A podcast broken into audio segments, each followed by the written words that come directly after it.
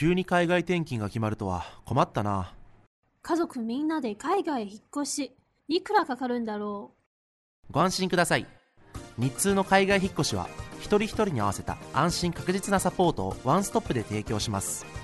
え梱包もお任せしていいの？うお意外と安いな。お電話番号は021-6115-5728無料でお見積もり中です日通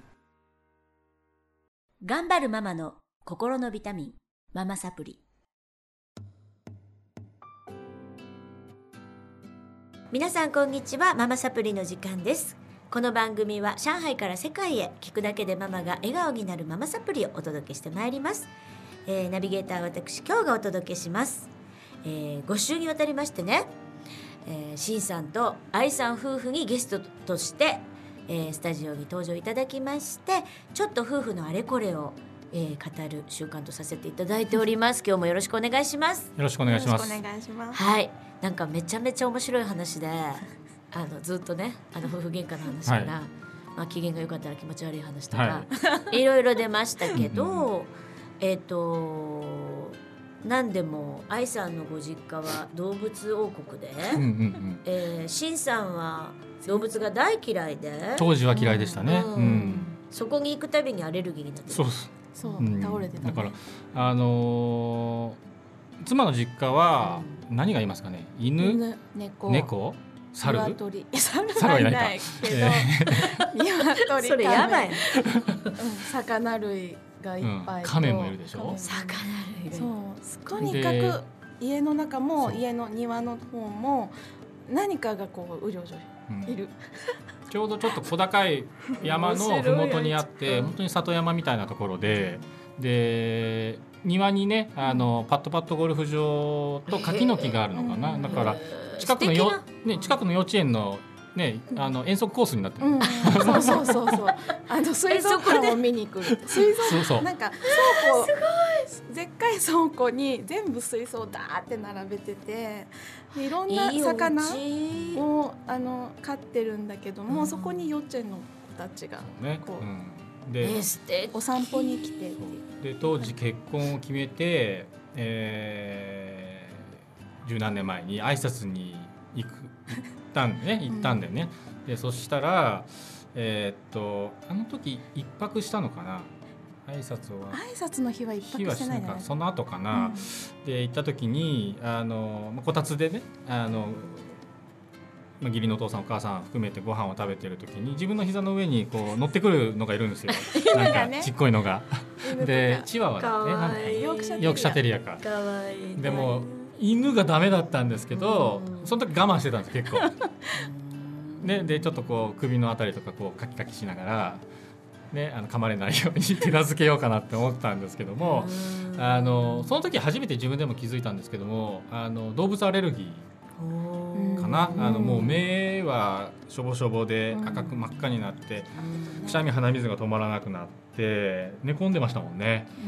へうん。ーでもそんな大変なね体験をだって自分一人だったらしなくてよかったわけで、絶対そんなとこ行ってないうん。ですよね、されて今では犬を飼ってるぐらいの。そうそう。今はね逆に犬好きに、うん。まあ、それは多分その、えー、とこれまでのそうあのうん結婚生活の中で何度もその、ね、妻の実家に行くたびに 犬がいるなとか思いながら抗アレルギー剤を飲んでから来るんですけどできるだけ早く帰ろうとか思いながら 思ってたんですけどもあのある時からそれがあまりなくなったのかな。な、まあ、慣れてきたっていうのもあるかもしれませんし気持ち的にもあの妻はこう犬が好きなんだと。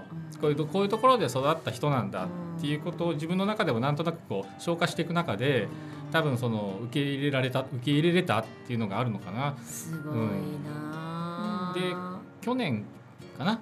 去年。去年、えー去年うちでも犬を飼い始めて、うん。中国でブリーダーさんから購入して今1歳ちょっとか、ううんん飼ってるんですけども。すごい変化ですよね、うん。出来合いだよね。うん、だから私は本当に犬が嫌いな方向に走ってたのが、うん。あの彼女の方は犬が大好きな方に走ってた。全くだから逆方向に進んでたんですけどもあの自分自身がその180度ベクトルを変えて彼女に合わせたかっていうとそういう気持ちではないんですよね。ううんん、そういういつの間にか洗脳されたかな？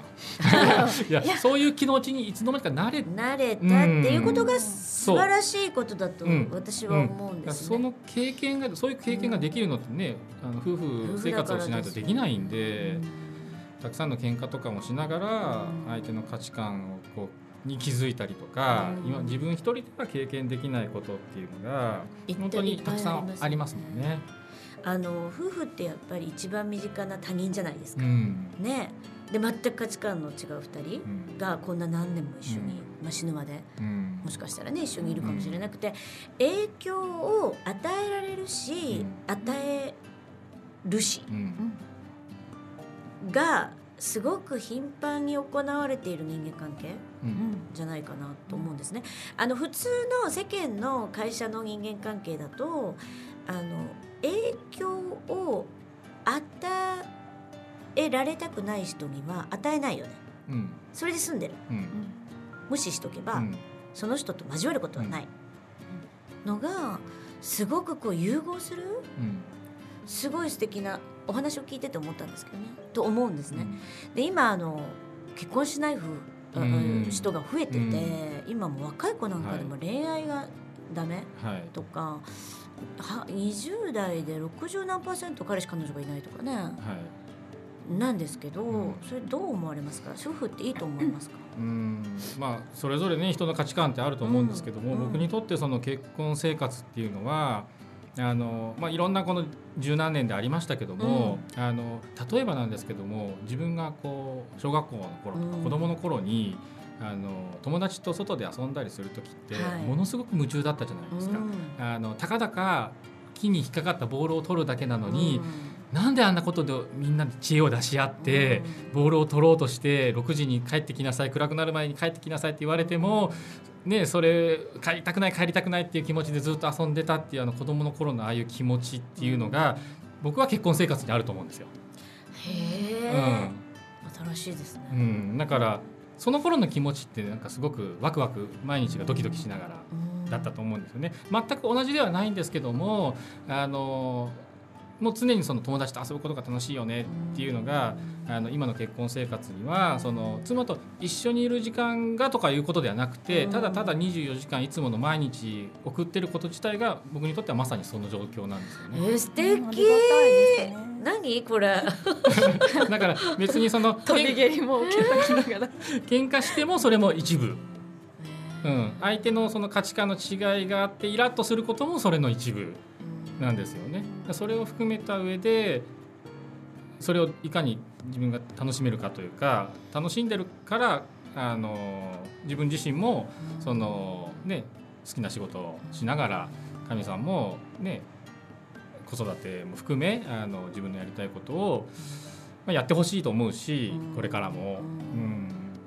じゃあ自分の、まあ、好き勝手生きれる人生の中にもう一つの世界、うん。ワクワクが入ってきたうん感じですか、そうですね。だからうん。若い方でそのねです結婚を、うんうん。まあ、あんまりされたくないっていうのは、いろんな意味があると思うんです。うん。例えばその人間関係をこう作ることにあのちょっと抵抗がある、うんそれがうん。あとあるいはその好き嫌いでこの気持ちが喜怒哀楽が激しくなるのが嫌だとかうん。いうこともあるかもしれないし、まあ、それ自体がもう面倒くさいとか、あるいは社会的な不安っていう人もいるかもしれませんね。あんまりこう仕事であの本当に養っていけるんだろうかとか、ねうんうん。そういう人もいると思うんですけども、ただうちなんかでもね本当にお金ない時は本当に明日カップラーメン何何個食べれるぐらいの 時もありましたしそれでもなんとかなるのが夫婦だと思うしなんとかしていくのがまた夫婦だと思うんですよね。いいお話、うん。なので結婚生活は、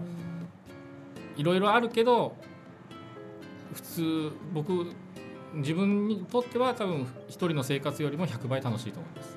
そうですね。新しい観点で世界が見れたり、ふたなんか自分だけの目じゃなくてもう一つの目がねいつもあるっていうふうに考えることができたら楽しいんですけどまあでも大抵はねさっきからずっとあの先週からね、うん。お話ししていただいてるようにまあ価値観のぶつかり合い、うんそうですね。とあと自分が合わせないといけないことだらけうん。になっちゃったりやっぱりそこにみんな結婚する意味ってあるの、うん。って、うん。なんか思ってるうん。人って多いかなと思うんですけど、うん。それ以上のワクワクがあるう。ん、そうですね。でも、うん。多分そういう気持ちになれたのはあのー相手にその全てを合わせる必要はないとか、うん。あの違いがあって当然でそれをそれが普通でありそれがうんを面白おかしくこう楽しめる、うん。あの笑えるような気持ちになれてからだと思うんですよね。そうですね、うん、そこまではやっぱりどの家庭でもいろんな問題を抱えっていうのはあると思うんですね。うん。だからね、本当にその子供が小さい頃に離婚を考えるご夫婦とかもねいっぱいいると思う。うちでもやっぱり離婚し離婚するぞみたいな話ってもう何十回とあったと思うんですよ。ううんんだけど結果的にやっぱりその時離婚しなくてよかったなともちろん思いますしあの月ね本当に長い年月でその夫婦関係っていうのは作られていくと思うので。で素敵まあ、特にねお子さんとかいらっしゃったらうんそれを見て育つというか感じて育っていくと思うんですよね。でうちもそのね子供に対してまあいろいろねその例えばゲームはダメよとかいろいろありますけどもうん。子供は子供でまた子だと思うんですよね。個人だと思うんですよね。うん。うん。だから本子供に必ずしもこうなってほしいとか、うん。あの妻にこうなってほしいとかいろんなそういうその自分が思い描いた理想のようなものをあの言ってしまうと全くあの幸せになれないと思うんですよ。自分自身も。なんでそうならないんだろうってことを考えてしまうので、だからそこはもっと本当に自由にというか、うん。あの認めてあげたり信頼するというか、そういうことから自分が解放さ逆に自分自身が解放されうん。あの気持ち的に解放され自分の自分も好きなことができるんじゃないかなと思いますね、素敵。素晴らしいですね。いい私あのマムサプリでちょっとお伝え最近してるのが、あのー夫婦ってやっぱり凹凸が組み合わさって、初めてなんか一つのものになったものであって、そのなんか欠けてる自分絶対欠けてるじゃないですか、うん。人間ってね。だけで行動していったら得られないものってたくさんあって、あの私ちょっと今ねもう年齢ももう結構下り坂？人生のに差し掛かってるんですけどまあいろいろ不具合出てきますよね体の不具合とか、体調悪い時とか多くなってるし主人もまたしかりなんですけどね、そういう時とかあの本当に自分がダメになっちゃった時、うん。動けなくなった時にやっぱり転んだ時に助けてくれる人がいるって幸せだなって思うんですよ。であのそういうのがいない人まあ夫婦じゃなくてもいればいいと思うんですよ。うんだけど大抵は本当の他人だと距離があったり、はい。うん、お互いの生活があるのでなかなかそれ難しくって夫婦でそれができるっていうことはとっても幸せだなって今思ってるんですね。なのでなんかちょっと今悩んでるなんか本当に点でうん。現実見ててあの子供が大変なのにやってくれない旦那さんは旦那さんでヒステリックに怒ってやだ逃げたい。ってなってる。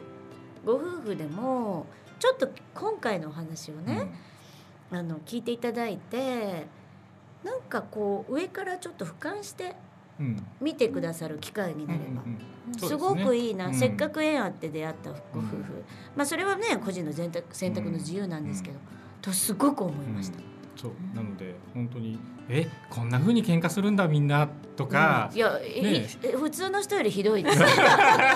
あ間違いそんなことをちょっと思っていただいて、あうん私のまだそんなねそんなに激しくなかったんだって全然全然みんな大丈夫と思いますよね。考えたりとかねする機会になればいいですね。はい、もう本当にいいお話をご祝儀あたりありがとうございました。